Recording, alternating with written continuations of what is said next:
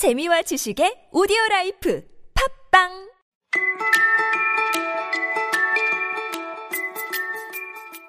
I can't read or write myself, or maybe I'd write some books. 전 읽거나 쓸 줄 모릅니다. 안 그러면 저도 책을 쓰겠죠. I can't read or write myself, or maybe I'd write some books. 이제 동네 사람들은 아무도 닥터 두리틀에게 진찰받으러 오지 않지만 캣츠 및맨 한 사람만은 닥터 두리틀에게 옵니다. 와서 사람 의사 되는 걸 포기하고 동물 의사가 되지 그러세요? 이렇게 제안했었죠. Why don't you give up being a people's doctor and be an animal doctor? 그러면서 계속 이야기합니다. 선생님은 동물에 대해서 참 잘하시잖아요. 선생님이 고양이에 대해서 쓴 책도 참 대단했어요. 근데 저는 글을 읽거나 쓸 줄 몰라요. 안 그러면 저도 책을 쓰겠죠. 그 책은 아내가 저한테 읽어줬어요. 이런 얘기를 합니다. 자, 그래서 오늘의 표현. 저는 글을 읽거나 쓸 줄 몰라요. 안 그러면 저도 책을 쓰겠죠. I can't read or write myself, or maybe I'd write some books. I can't read or write myself. Or maybe I'd write some books. 일단 or가 있습니다. or가 여기서는 또는이란 뜻이 아니라 그렇지 않다면 하는 뜻으로 쓰였습니다. Otherwise의 뜻이죠. otherwise를 쓸 수도 있지만 간단하게 or로 처리했습니다. 보통은 명령문에서 or가 이런 뜻으로 쓸 때가 많죠. 일찍 일어나 안 그럼 늦을 거야. get up early or you'll be late 이런 식으로요. 그 다음 조동사 would를 이용한 가정법 가정법에 대해서는 앞에 문법 특강 if 조건문과 if 가정법 비교해서 공부했습니다.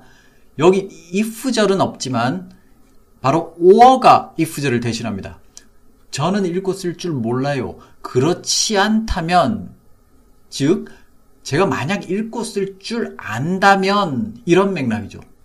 그래서 if절까지 있는 가정법으로 표현하면 만약 내가 읽고 쓸 줄 안다면 내가 책을 쓸 텐데 이렇게 표현할 수 있겠죠. 가정법으로 if I could read or write, I would write some books. 혹은 여기 myself를 넣어서 if I could read or write myself, I would write some books. 이렇게 표현할 수 있습니다. 왜 if I can이 아니라 if I could일까요?